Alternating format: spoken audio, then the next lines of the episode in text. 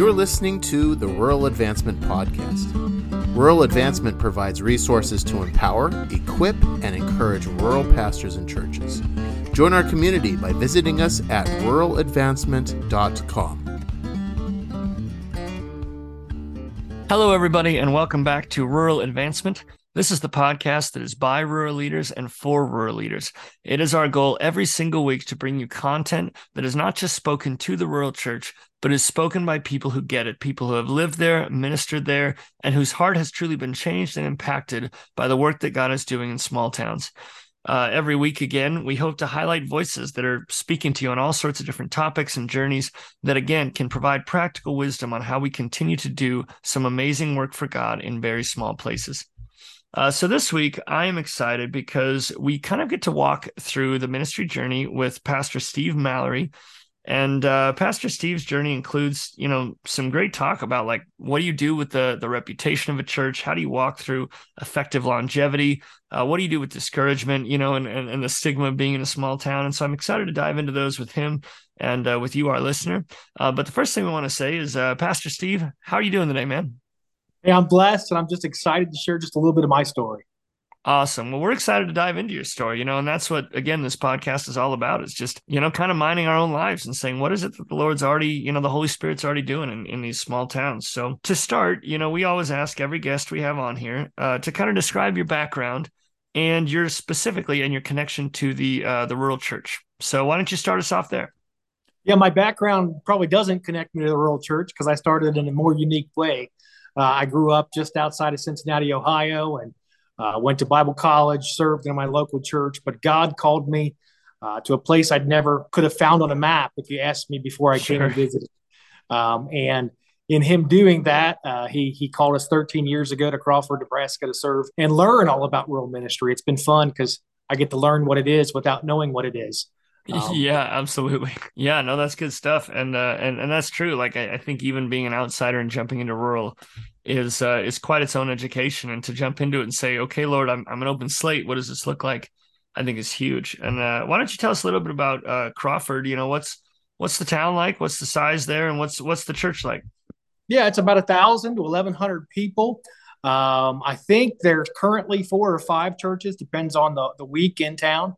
Um, but our culture is very, uh, I call it cowboy culture, very agricultural driven, ranches and and those kind of things. Um, that's really the identity of the body.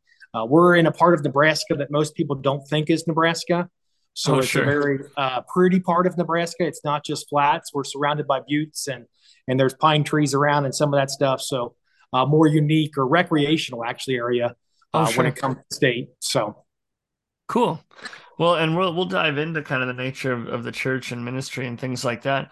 But uh, maybe as a good place to start, you know, I know you mentioned the word cowboy culture, and I love because uh, when you and I talked on the phone, we kind of talked that um, I feel like, at least, and I know you agree with this, that every pastor who maybe switches context, whether it's, you know, urban to rural or, or even reverse, you know, you kind of feel this pressure because you really are stepping into a foreign culture, you know, and so. You you mentioned that there are ways you chose to adapt to that culture and ways you chose not to. And so maybe help us out. Maybe there's some pastors listening who are struggling in that area of saying, well, how much how much do I need to be me versus versus jump into these molds? And so maybe share some of your own journey and like what that was like for you. Yeah, when I when I came, I was pretty intentional about I've got to be me. Uh, I can't be someone who I'm not. My first Sunday, I stood before the church and I said, I'm not a cowboy. I don't claim to be. I said, I don't wear cowboy boots. I don't have a belt buckle. I don't wear a cowboy hat, and I don't like my steaks rare. Um, and it really was a good breaker because what I've learned in our community is that our culture, people just want real. They want authentic. Mm. They don't want something fake. They don't want something forced. They just want you to be you. I don't wear cowboy boots. I don't have a belt buckle still. I don't wear a cowboy hat, but I do like my steaks rare. And I do help guys. I do go out and And, and and come on the ranch and participate in brandings or help gathering cattle for moving pastures or whatever else. I mean, those are areas where I can do.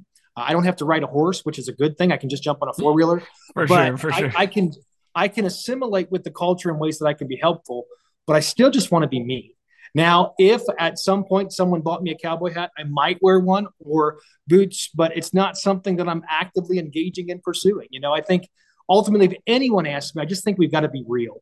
People are looking for authentic in ministry. And in a small town, people know if you're real or not. People know in a, in a context like ours, if you're just wearing the hat or you just bought the boots, they know if you're just trying to be something that you're not. And, and, and honestly, it's it's it's revealed quickly. And so you just you lose your credibility that quick when you're trying to be something you're not.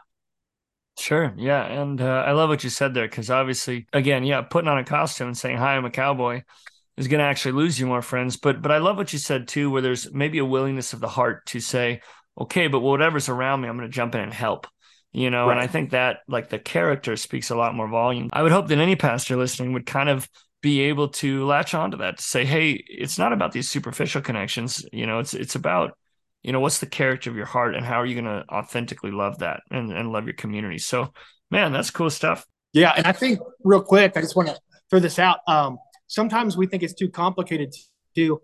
And there's really simple things you can do to be a part of the culture. Like I mentioned brandings. I remember one year I got to speak at our district council in, in our network and uh, just an announcements or whatever. I wasn't like the main speaker, but then sure. The next day I was pulling a calf table over. And all I got to do, the only qualification for that was, can you pull the table over? And I pulled the calf table over. And I'm, you know, uh, just it's sometimes it's just finding, being willing, like you said, but just finding a way that, yeah, I can do this. I, I'm not limited in this. Yeah. And honestly, what a huge encouragement. Cause I would, I would argue like someone said, hey, be a part of a branding or this, this farming thing. And I'd be like, I don't know how to do any of that. But like, even just saying, hey, I got a, I got a strong arm and I can do what I need to do here. Like that's, I think that speaks volumes. So man, that's huge. That's uh, what a, what a great intro into this uh, discussion today about just the value of authenticity. I also loved because uh, I think you told me when we got on the uh, when we got on the phone, you mentioned like kind of this journey that you took as a rural pastor of you came into this place, you came into Crawford, and you kind of faced a church where maybe the reputation was not the best. And so maybe set the scene for us. What was what was it like coming to the community? Where was the church at? And then what journey did you take it on? Yeah. It, and I don't know that it wasn't the best. I just don't know that they had one, if oh, that makes sure. sense. Sure. That's like, fair. But I an mean, absence is still an absence. Sure. So yeah, dive right. into that. Yeah. I mean, because when I came, uh, this was, this is the phrase that gets me every time. Uh, when people would introduce, I'd introduce myself to someone, they'd say, uh, what church are you at? And I'd say Christ Community Church. And they'd say, oh, is that the one with the blue roof by the railroad tracks? And, and that's what we were known as. I mean, that, that's what I mean by the reputation. I don't know that there was bad blood, but there was oh, just sure. no understanding of who we were in our culture. Um, and, and so, or minimal understanding, I should say. And for me, I wanted to be very intentional about, I, I want to be more than a blue roof. I want to be more sure. than, we've heard it already at least once. We'll probably hear it more in the podcast, the railroad tracks that run right next to the church. Um, because there's so much more to church than that. There's so much more to who we are. And so what I started to do was look at our body and say, how can we, what can we do? What does our community need? How can we help? What can we be a part of in order to allow people to recognize us as something more than the one uh, by the railroad tracks? Uh, God placed on my heart. I mean, it's a common church purpose statement, love God, love people, sure. and impact our world. And so we wanted to be a church of impact. And um, we tried to intentionally love our community. And how do you love? Well, how do you love well is when you see a need and you meet a need. And, oh, sure. and that's what we tried to do time and time and time again, uh, whether it was at their school or uh, a playground project or backpacks or those kind of things, or in our community with our city building or whatever. We just tried to, to truly love, to see a need and meet a need. And our coolest one is that monthly, we just had it this month. Uh, I had to have my carpet cleans after. afterward, but we have Taco Tuesday once a month for the kids at the high school because it's right up the hill, and they oh, run nice. down the hill and eat as many tacos as they can in about twenty minutes. It's amazing how much meat can get consumed. About thirty Honestly. pounds of hamburger each Gosh. each week for maybe fifty to seventy-five kids. I mean, they can eat. Oh, but wow. but now when I introduce myself to people, more often than not, I hear, hey, you're the Taco Tuesday church. Oh, there you I, go. I'd much rather be the Taco Tuesday church than the church with a blue roof.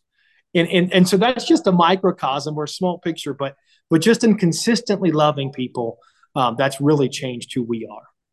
Yeah. And, uh, and, and obviously even what you said, it's not always about a bad reputation. Like you don't have to be, you don't have to be known as the, you know, the struggling church or the dysfunctional church, but there's still that element of like, hey, being, being even par is still not enough. Like, we want to create a positive relationship.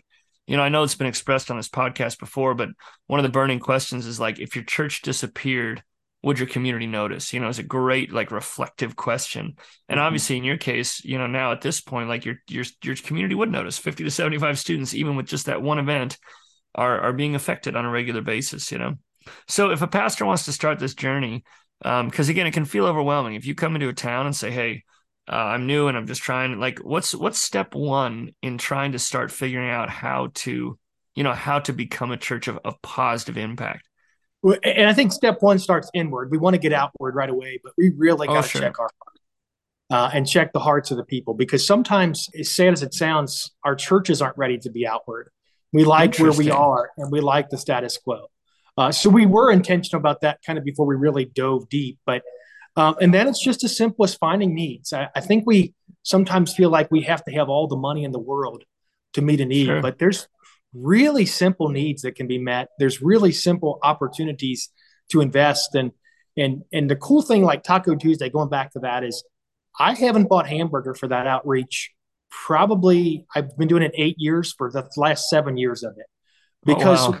once people see it, I have people from the community. I have people from the church that just buy me hamburger. I'm in cattle country. I mentioned it. So it's a, yeah, it's true. a good benefit, but I mean, I don't, it, There, the cost isn't as big of a deal once there's passion behind it. I think sure. the investments come, but even the things we do, there's simple needs that can be met um, that we can engage in now uh, that, that don't cost a whole lot of money, but they just cost a little bit of time and a little bit of effort and a little bit of sacrifice. Sure. And people see them. Yeah, no, and that's, that's huge. I love, I would, I think I would have skipped that step of just kind of looking inward and saying, is our church ready to kind of pull something like this off? And I think that's a huge, huge encouragement for a pastor. You know, look inside, see what the Holy Spirit's already doing, see what gifts are in place, see what the passion is there for. And, uh, and then obviously launch into some really simple ideas. You know, it, it is crazy to me how often someone says something revolutionary and it's like the least revolutionary thing. Like, you know what I'm saying? Like, someone's like, wow, this changed yeah. our whole community. And you're literally just serving tacos. Like, it's not right. This is not revolutionary at all. Like, no, you know, right. And, and, yet and that it, idea I stole it, from you know? someone else. Sure. I stole it, yeah. you know, steal ideas. It's okay. Like, yeah. I, I mean, that's one thing I tell pastors all the time. You see something, you hear something, steal it, make it yours and do it better. But you're never going to do tacos better than I do. I mean, but go ahead and try, you know, like that's my, my mentality. Man, that's awesome. And I love, I love the ideas, and hopefully some of our listeners can kind of tag onto that and say, well, what ideas, you know, can we dive into? But I want to maybe uh, turn the page on some of our conversation uh, because when we were on the phone, uh, you know, we kind of zoomed out for a second and we talked about the nature of rural ministry as a whole, you know, and I remember you telling me about when you got into rural ministry, you would tell people, yeah, I'm moving to to to Crawford and I'm I'm doing, you know, small town and whatever. And maybe fill us in on some of the responses you got, even from other pastors or other people. And then I want, I really leading up to the question of how do you feel the church has treated ministry or rural ministry, like as a whole? And so maybe give us the background and then kind of help us answer that question.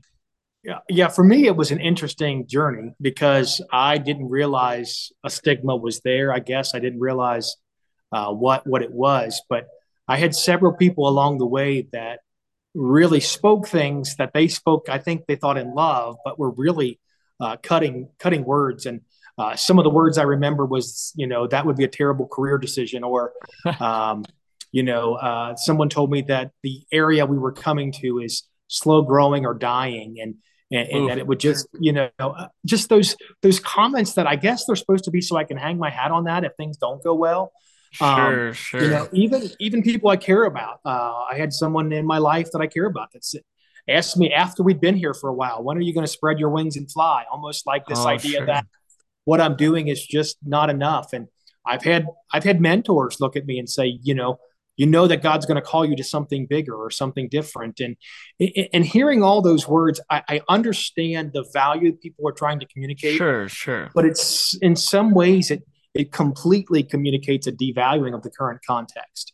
Right. And, and those were words, um, I, I think we're going to get to this, but I might jump there just a little bit right no, now. That's that, fine. Go for it. That, that kind of resonated in my heart, even in ministry. You know, you hear things and and we can take captive every thought. We can be good pastors, but, you know, they're, they're kind of just always there. And uh, I can remember when we first got here, it was a church of, I think twenty-eight was what it averaged the year before we came. And we consistently grew by about one every year, you know, for the first few years we were here. And uh, I can remember about five or six years in, just, uh, I would say pouting a little bit, or being sure. at a church service where maybe there was a little bit of weather, or there was a sporting event or something going on, and, and there weren't that many people here, and, and thinking, man, I'm, I'm ordained. I've been in ministry almost twenty years and fifteen years maybe then. And boy, I, I feel like, God, this is all you've got for me. Almost that same thought process of what sure. people were communicating to me, like almost saying, I'm better than this. Yeah. And, and I don't, I don't often hear God's voice, but I, I felt like I heard him say to me, uh, who's this about, me or you? Sure. And, and, and that shifted something in me. I, I don't know that I wasn't ever fully engaged, but it shifted my heart in the sense of, I want to do this so I can hear, well done.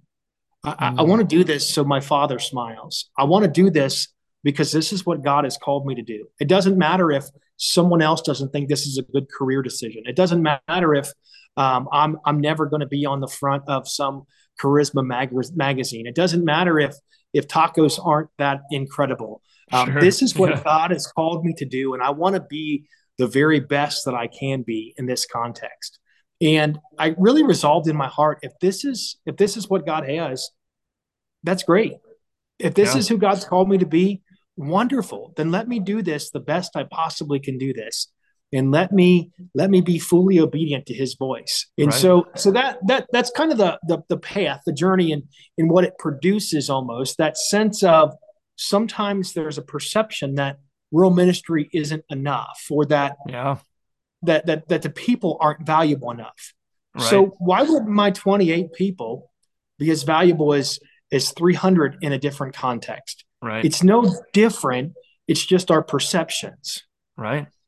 Yeah, that's huge. And, uh, and something that's been echoed on this, uh, you know, podcast before. I was interviewing a friend of mine, Garrett Fryer, and he's now at uh, Trinity Bible College, but he was a bivocational youth pastor for ten years in, I can't remember the name because it's just such a small North Dakota town. And uh, I remember he had a similar journey where at one point he shared with me, he said, yeah, I, I uh, you know, I kind of got to a point where I started feeling like, man, I'm, I'm too talented for this context, you know, and, and I think he had people feeding him that line of, hey, you've got good talents. Why are you kind of using them there when you could be using them in a bigger place? And he said he reached out to a mentor, and he said it with fondness, but also with a bit of a, you know, kind of a, ooh, you know, kind of on his face. Cause, cause the mentor just looked at him and said, he said, oh, sorry, I forgot that small towns don't deserve talented people. And he just really like, I mean, just really punched him in the face, because like, it is true, right? Like, like that journey that we all take where we finally decide like, hey, you know, faithfulness is the only measure that that that God gives for our lives is, did you do well with what I asked you to do well with? And uh, right. man, and I shared I shared with you that, you know, even in going back for my master's degree, that that same idea kind of came out, like all of a sudden, because I was pursuing greater academics, that you must be considering, and even our local people, sure. I felt yeah, that felt like you were leaving, yeah. Right. Because you're getting better, or you're improving, or you're, you know, you must be looking to go somewhere else. It's just a woundedness that we have. Yeah. And, uh, and so maybe let's, let's take a second. Cause obviously, you know, one of my favorite topics is the one you mentioned, where you, you have to have that shift from like, this is me focused to God focused, but maybe tell us a little bit about the, the other side of that journey. Like as you have walked into more of a comfort in your own skin, and as you've really helped, you know, internalize that mentality, what's the fruit for ministry? Like, what have you seen in your small town once you really owned, like, hey, this is not about me or my ambition. It's really about God and these people. Like, like, tell me about, you know, the other side of that journey. Yeah, I think there's just much more freedom when it when I'm not worried about going to the next pastor's meeting because people are going to ask me how big my church is. When I'm not worried sure. about someone looking down because I'm in this place or that place. There was just a confidence. And, and and it's not a, a pride, but a confidence in my calling, a confidence in, mm. in assurance. And I tell you, I think when we have confidence in where we are, when when we're confident leaders, people follow. Sometimes mm. when we're not confident and when we're so wounded and we're so undervalued, we wonder why people don't want to follow us. But we're we're sure. we're buying into the lie that we're not good enough, so we should be serving in a not good context. And mm. and so. There's nothing attractional about that. There's nothing compelling about that in, in a lot of ways. And I just want to make sure, I, I think the shift is really in my affirmation of my calling. It's a confidence that I minister in. It's, it's that It's that ability to be me and, and say, it doesn't really matter. I, I probably communicated it to the church, but I, I you know, because I live in a community where the expectation, again, from the community is that you're leaving. Yeah. Uh, I think my first ten years in town, someone came to me from the town every year and said, hey, I heard you're moving, because one of the other church pastors was transitioning. I it's like we're conditioned that. to that. We're conditioned to, yeah. to someone always coming and going. And uh, I've had other churches that I, I've counseled through like church transitions, and, you know, we're only a stepping stone, or the words they speak, or we're all, so it's on both sides of the equation. And if we can just sure. be confident enough to say, no, we are valuable enough, and God has sent us his very best. And, and because we're confident enough, or we're, we're capable enough, we're valuable enough, God's given us his best, and we're going to do something incredible.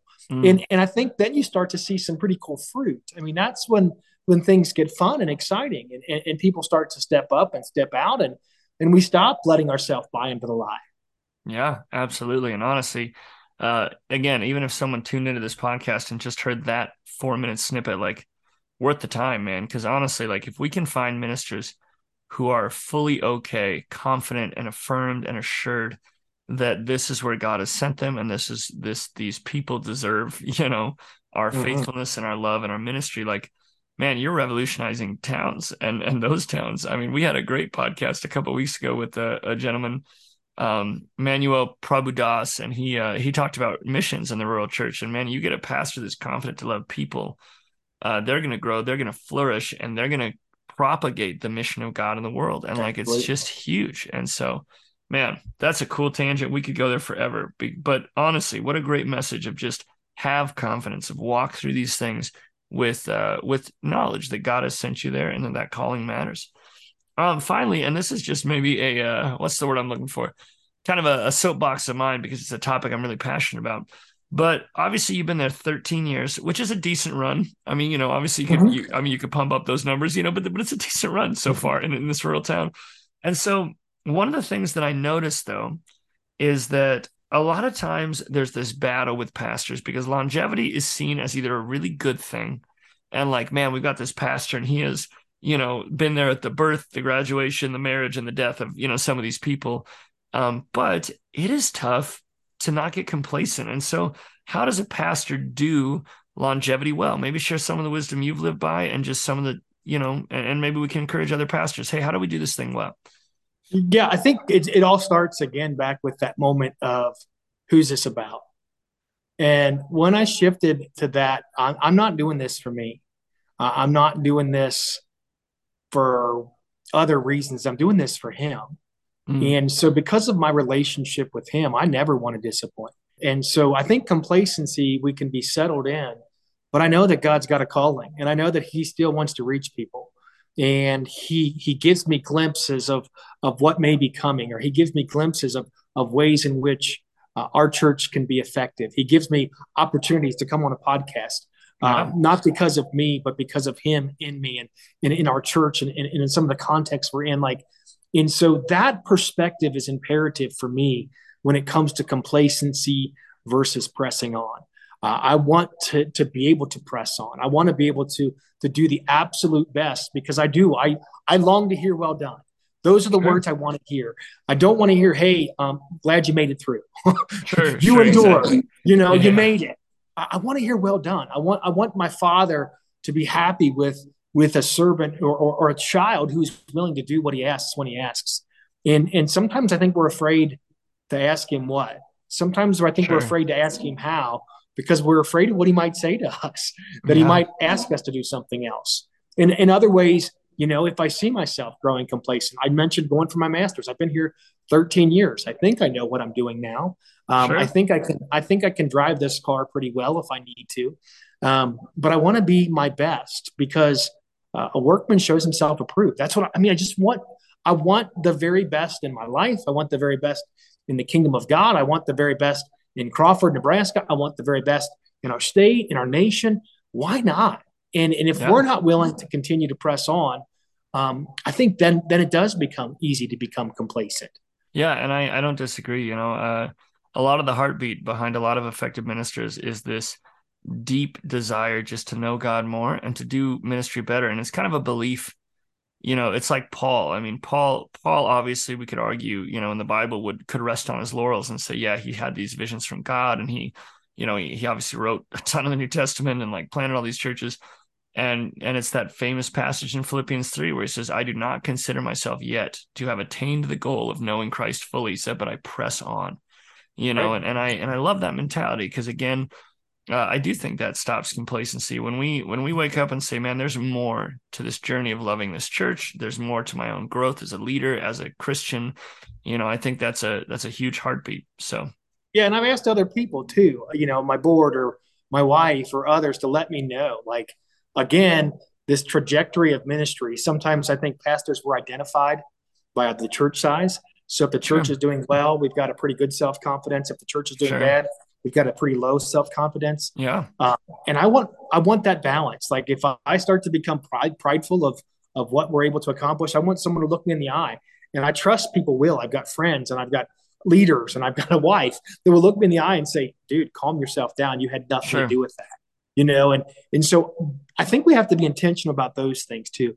Who are the voices in our lives that can speak into us, that can challenge us, that can say to us, Uh, you know, you, you're kind of just seem to be skating by, you know, rural context, just from where I'm at and working with pastors, it's easy to be isolated. It's yeah. easy to be alone. It's, it's easy to go on without friends, but there's no excuse today with the technology we have that we yeah. can't. I mean, I'm talking to you, you're in Montana, I'm in Nebraska. Yeah, we're, we're far away. Who knows where wisdom, you know, is going to watch this. We have the opportunity for friendships. We have the opportunity for accountability, uh, to not do this thing alone. And I think when we when we have accountability and we have those encouragers that can shout and cheer and, and slow us down when they need to, uh, it helps us with this whole complacency versus longevity thing as well. Yeah, man, all good things, man. Again, thanks, uh, thanks, Pastor Steve, for just kind of taking the time today, sharing your wisdom. Uh, we really appreciate having you on today. Thanks for the opportunity. Again, like I said, I just I'm privileged to be able to share just a little bit of what God's done in our life. Awesome. Well, hey, from all of us at Rural Advancement, we just uh, want to remind you again that uh, conversations like this, stories like this, are what we live for. You know, we want to see the rural church resourced, uh, but resourced by those who get it, by those who understand, and those who carry that same heart and passion. And so hopefully if you're tuning in, uh, if you find yourself in a place of encouragement, discouragement, somewhere in between, we are here for that. You know, we are here to to resource you, to empower you. Every week I include my email in the show notes. If you find yourself having feedback or ideas, or if you're saying, Uh, like Pastor Steve mentioned, if you find yourself isolated in your rural context, uh, consider us a friend to lean on. Uh, we want to see you succeed. And so as per usual, though, I do want to mention, you know, if you do want this, uh, the word to spread on this podcast, you can find us on Apple Podcasts or Spotify.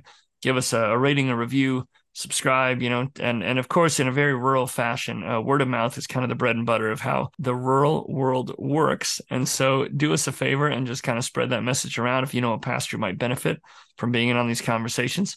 Uh, but for now, I'm your host, Joe Epley. He has been Pastor Steve Mallery, and we will see you next week.